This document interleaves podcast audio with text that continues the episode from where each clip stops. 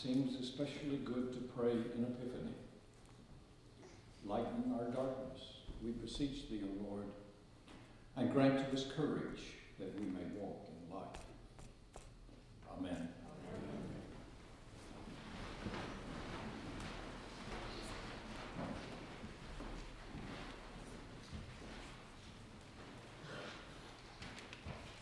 I want to begin this morning with a flight of fantasy. I'm picturing a scene somewhere in the expanses of heaven, a park bench under a wide spreading ancient oak, a man and a woman sitting on the bench, each with a book in hand. It appears there are a couple who come here regularly to read together and to talk. Somewhere along as this scene unfolds, one says to the other, I really like this one.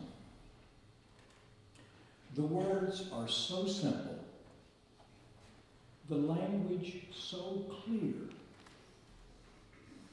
But here, just here, you turn it inside out, opening up completely new ways to read the whole thing. She responds, I thought you might like that one. I can't say you're the only influence to my approach there. But I've noted that your stories are deceptively simple too. And that you can twist them in ways that jolt your reader. Truth to tell, I learned a lot from you. Well, as tempting as it would be now to say, all right, guess who they are? I will not tease you that way. My flight of fancy puts the author of the Gospel of John in conversation with the American poet Emily Dickinson. In the fantasy that I have envisioned, the author of the Gospel of John reads one of her most famous poems. Tell all the truth, but tell it slant. Success in circuit lies. Too bright for our infirm delight, the truth's superb surprise. As lightning to the children eased with explanation kind, the truth must dazzle gradually, or every man be blind.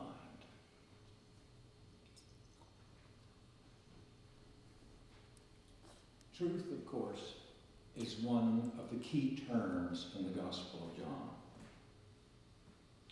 But it appears in many guises. Perhaps the best example of truth in a way that uses that slant of Emily Dickinson is in the trial of Jesus before Pilate. In that scene, Jesus says, I have come into the world to bear witness to the truth. Everyone who is of the truth hears my voice. Pilate, of course, asked in response, What is truth? But there's the slant. For in John's telling, the truth is standing right in front of him. As Jesus had made clear early in the gospel with his declaration I am the way, the truth, and the life. In today's gospel, this third Sunday in Epiphany, there are many examples of slanted truth, ways that the author of this gospel changes the story of Jesus' baptism. Those of you who were here last week heard Bishop Shannon invite us to look at John's hesitancy to baptize Jesus as a way to explore and overcome our own feelings of inadequacy in responding to and living out the gospel. She could not have done this in John's account Jesus' baptism because there is no interaction between Jesus and John anywhere in the story.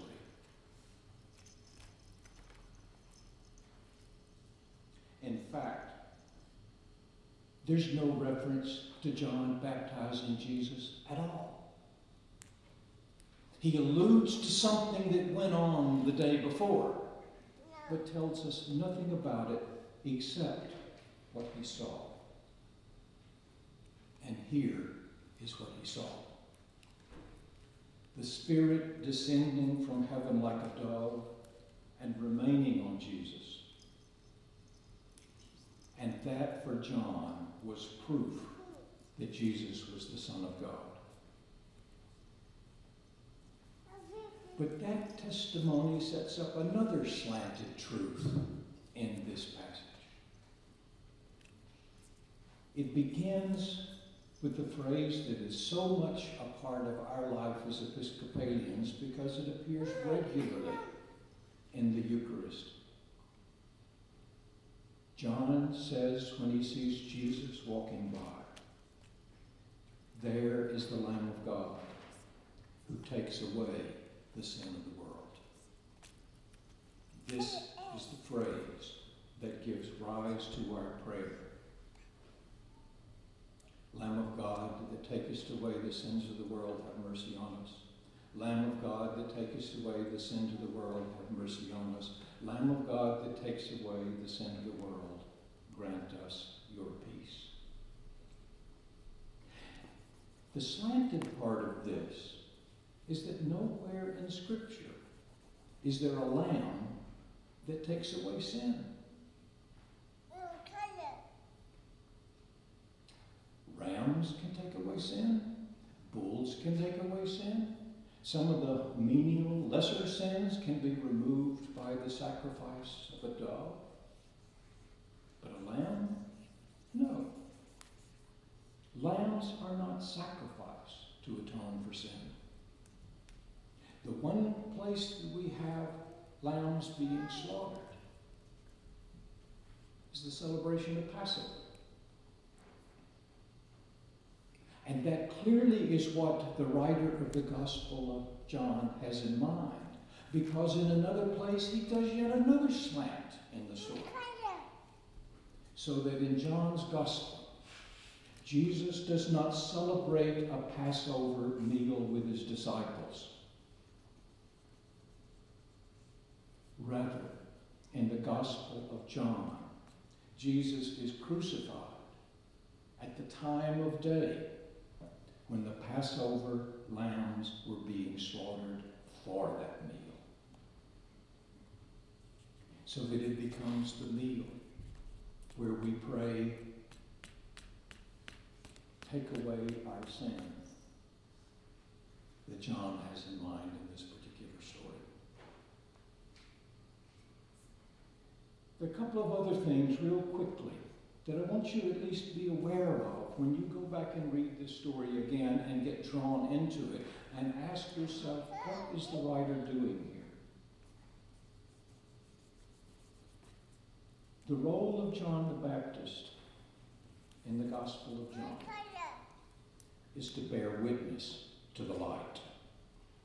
Now, it doesn't show up in our story. Nowhere here is light and this is surprising to me to be, for an Epiphany reading, that there's no light in the story. Except that it makes very clear in the passages leading up to it. John is not the light. John is not the Messiah. John is not Elijah. John is not the prophet. But he is the one who prepares the way for the coming of the light.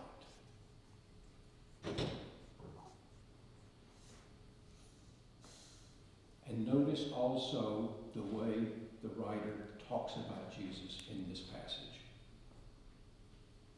He's a man, he's the Lamb, he's a rabbi, he's the Messiah, and he's the Son of God. And putting all those together, there's a kind of mix that one says this, another says that, another says the other. And so the slanted way that all of these titles are used make us get through this passage. And if we're paying attention, we don't simply easily put them together and say, yeah, all of those are Jesus. But we're asked to probe what each of them might mean for us. The one thing that stands out in all of those passages is that as the Lamb, Jesus takes away the sin of the world, and it is in Jesus' baptism that the Holy Spirit comes. In Jesus, the sin of the world is taken away. And it's through Jesus that the Holy Spirit comes. Both of these then get worked out in the rest of the gospel in ways that drive home the meaning of the story. So that we look at the story and we look ahead. We look ahead and we come back to the story. And the slantedness of both is what gives meaning. The coming of the Holy Spirit is what is particularly important for John here, I would argue, because it's the one piece of the story from the other Gospels that he continues to use.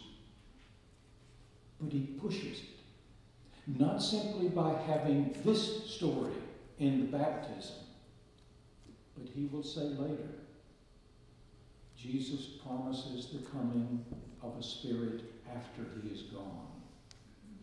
And that spirit will live and work within you to, to do things that we've not done while I am with you. There's more to come.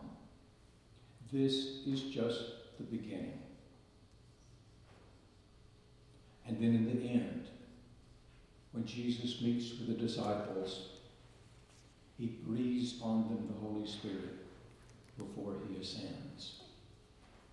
So that this coming of the Spirit is a fundamental part of baptism it's a fundamental part of Jesus' mission, and it's the way he sends the church off to do new things, listening to the Spirit move in times to come.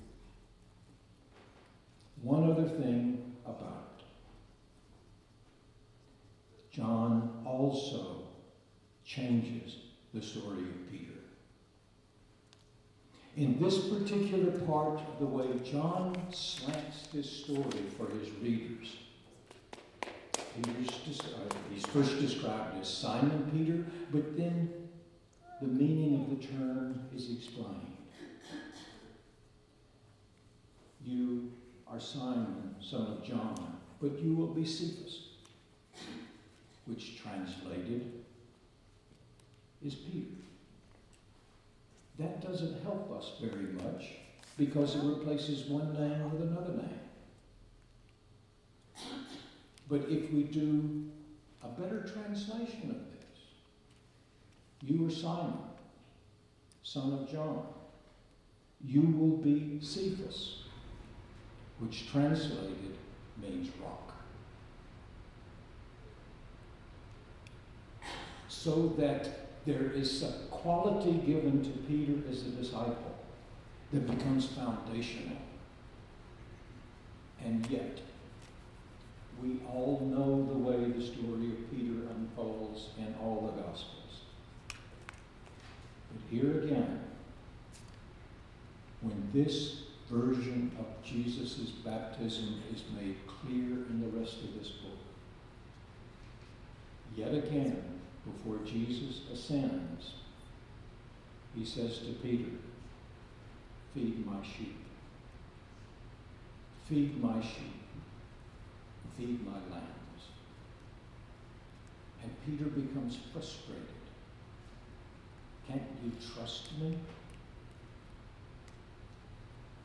Well, no, because you have denied. Putting it all together. This story of baptism in the Gospel of John is a slanted story which draws us into it and then pushes us out of it to look further and further. The Holy Spirit moves among us now, calling us to see things new. One of the implications of this is that we come up with new ways of understanding Jesus. We understand new ways of thinking about what it means to be a disciple. And it gives us a certain humility in understanding ourselves and being in community with one another. Because no one of us at St. Stephen's has all the answers for who Jesus is or what discipleship is going to mean. But we come together, each with our own confession, each of us bearing witness as we are called to bear witness, and helping others to see something that we may not see, and they will help us see what we fail to see. By telling our stories, perhaps slanted, but telling our stories in a way that engage one another in pushing new horizons of what we are called to do and who we are called to be. It will also be that as this story takes this figure of Andrew, and Andrew goes and tells Peter, and then Peter becomes a leading disciple, and even when he fails, Jesus yet comes back Peter, do you love me? Peter, do you love me? Peter, do you love me? Peter, feed my sheep. Peter, feed my sheep. Peter, feed my lambs. In all of our imperfections, in all of the ways we mess things up, in our own lives, in the lives of those families, and our community of St. Stephen's, we are called yet again and again. Do you love me? Do you love me? Do you love me? Feed my sheep. Feed my sheep. Feed my lambs. And it is in that community, as we share with one another the meaning of our faith, as we love one another and reach out, we begin to understand what baptism is as this Sunday in Epiphany invites us to do. I cannot conclude this without saying that this is not simply about our loving one another, but witnessing to this truth to the world around us. 75 years ago yesterday, 60,000 people were led out of the concentration camp Auschwitz to be sent further east. 25% of those 60,000 died on the way. On the 25th, later this week, the 75th anniversary of the liberation. 7,000 of those who were not deported, transported, were released there. That's part of the world to which we bear witness to the light. That this cannot happen again. Tomorrow, we celebrate the holiday dedicated to Martin Luther King Jr. That too is a witness for someone who had a dream that might even be called a fantasy of what life could be. This is the world in which and to which we bear witness that the light has come into the world and that darkness cannot and will not, now or ever, extinguish that light. Amen.